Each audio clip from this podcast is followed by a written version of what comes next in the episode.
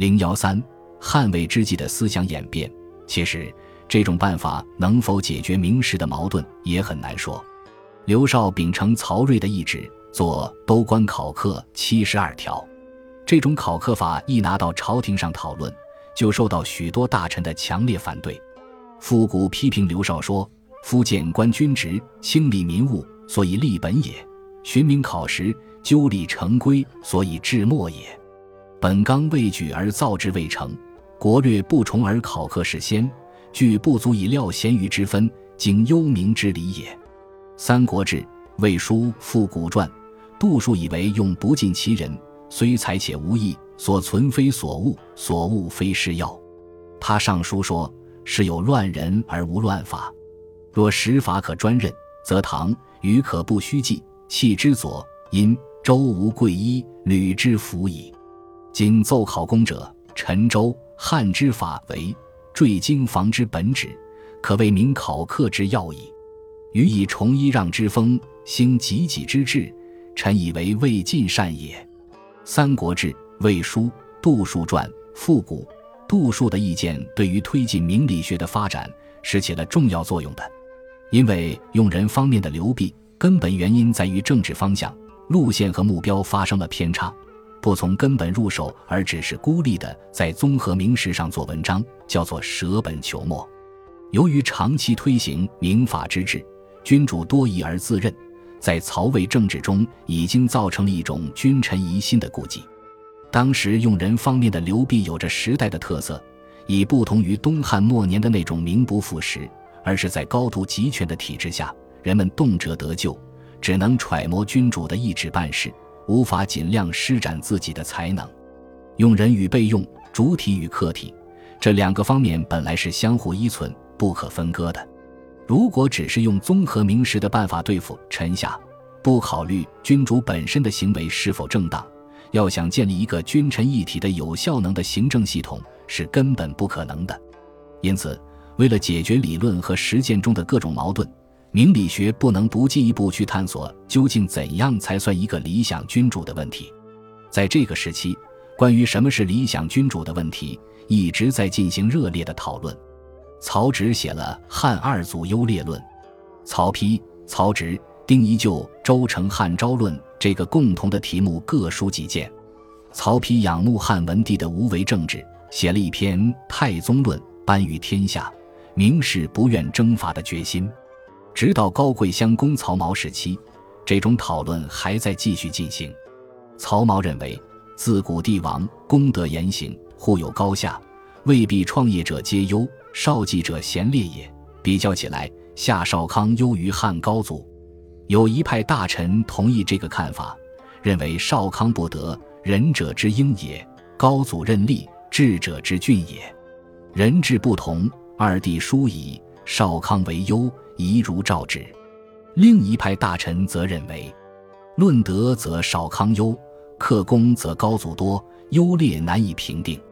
曹髦总结说：“太上立德，其次立功。汉祖功高，未若少康圣德之貌也。”《三国志·魏书·三少帝纪》注引《魏氏春秋》，可以看出，这种讨论是明理学的深化和发展。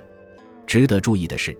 当时具有各种不同思想倾向的人都把道家的无为思想看作是理想君主的素质，比如刘毅本来主张推行民法之治，但他反对君主多疑而自任，认为人君诚能知所不知，不宜登烛同昏之见，故无不可知而不知也。桓范主张行德并用，也把道家的避情无欲推崇为君主的最高美德。君见《群书治要》卷四十七。杜叔属于儒家，他说：“夫君子欲正之素行，莫如以道育之也。高尧因而为大礼，有不贵乎言也；师旷芒而为大宰，有不贵乎谏也。为神话之为贵，是故圣王冕而前流，所以避名；偷旷充耳，所以眼聪也。官夫必俗偷薄之政，耳目以孝聪明，舍以福以探民情，是谓以君正鲁其民也。”而望民之信向之，可谓不识乎分者矣。《群书治要》卷四十八，刘绍的人物志是这个时期的明理学的一部总结性的著作。刘绍是一个多方面的人物，基本倾向属于儒家。他曾集五经群书，以类相从，作《黄览》，又以为一治礼作乐，以遗风俗，著《乐论》十四篇。他与禹仪、荀申等定科令，作《新律》十八篇，著《律略论》，也带有法家倾向。他爱好清谈，清静之人慕其玄虚退让，道家倾向也很明显。见《三国志》《魏书》刘绍传。人物志杂取儒、道、明、法诸家，集中体现了他多方面的思想倾向。看来和他秉承曹睿一直所做的《都官考课》不相同。《都官考课》专讲如何考核官吏，人物志则进一步探索理想君主的问题。这说明复古杜数对考课法的批评，刘绍是做了认真考虑的。人物志。在哲学史上的意义和价值，不在于他的综合名实、贬官论才的人才学思想本身，而在于他站在更高的理论层次探索了理想君主的问题，为玄学的产生做了重要的铺垫。事实上，在中国封建社会的君主专制政体下，决策权完全操纵在君主一人之手，不管是实行儒家的明教之治，或者法家的明法之治。黄老的无为之治都得通过君主个人做出决定才有可能。由于天人感应的神学目的论已经失势，人们不再把君主看作天神的代理人了。但是君主的权力至高无上，对于整个政局具有举足轻重的作用，却是一个客观的事实。因此，人们围绕着时代课题所做的各种探索，最后都汇聚到理想君主这个关键性的问题上来。这个问题是由当时的实际政治所提出来的，但是只有提到哲学世界观的高度进行综合全面的考察，才能做出回答。汉魏之际的诸子之学发展到了这个时期，已经进入总结阶段。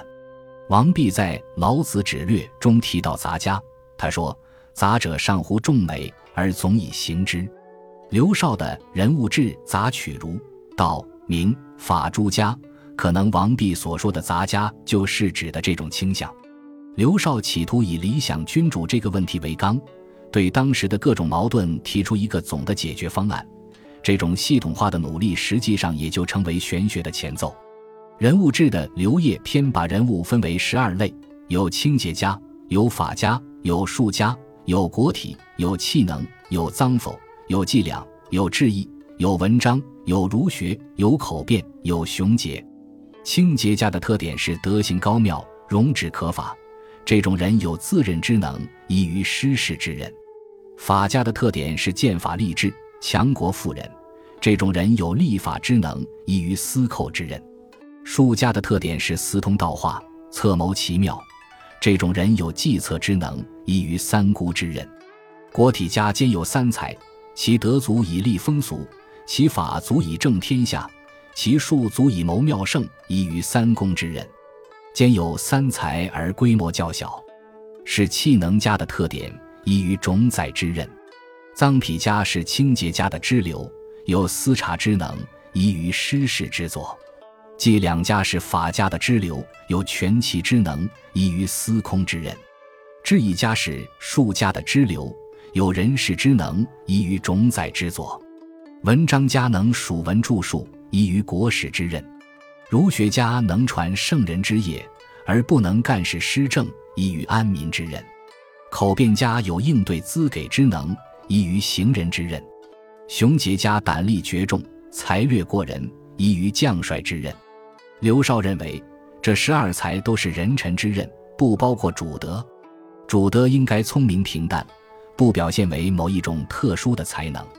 如果表现为某一种特殊的才能，就会对具有此种才能的人有所偏好，不能总达众才，把其他的人安排的各得其所。他说：“凡此十二才，皆人臣之任也，主德不欲焉。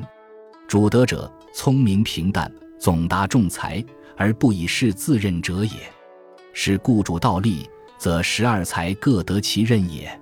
是为主道德而臣道序，官不一方而太平用成。”若道不平淡，与一才同用好，则一才处权而众才失任矣。前面说过，复古反对刘绍的都官考科的主要论点是：夫谏官军职，清理民务，所以立本也；寻民考实，纠理成规，所以至末也。复古认为，大魏继百王之末，加上战争频繁，兵马孔总，为了应付临时性的需要所建立的百官群司，与州官中所确定的法典性的职官制度根本不合。如果忽略官制建设而只看重对官吏的考核，并不能解决问题。刘绍在《人物志》中已经对复古的责难做了正面的回答。刘绍大体上是以州官的官制为依据来区分人物的类别的。虽说《人物志》的主要内容是论述如何品鉴人物的才能和情性，但是目的和归宿却在于建立一套适合曹魏政治形势的新秩序，造就一种新的政治局面。刘烨篇列举了一大批著名的历史人物作为各种类别的典型代表，同时也说明只有他们才是各种官职的最理想的人选。这批名单包括严陵、晏婴、管仲、商鞅、范蠡、张良、伊尹、吕望、子产、西门豹、子夏、张敞、赵广汉、陈平、韩安国、司马迁、班固、毛公、灌公、乐毅、曹秋生。白起、韩信、刘绍把这批生在不同时代、具有不同的思想倾向和才能的人，统统纳入一套整齐的官制系统之内，实质上是表现了人们共同的政治理想。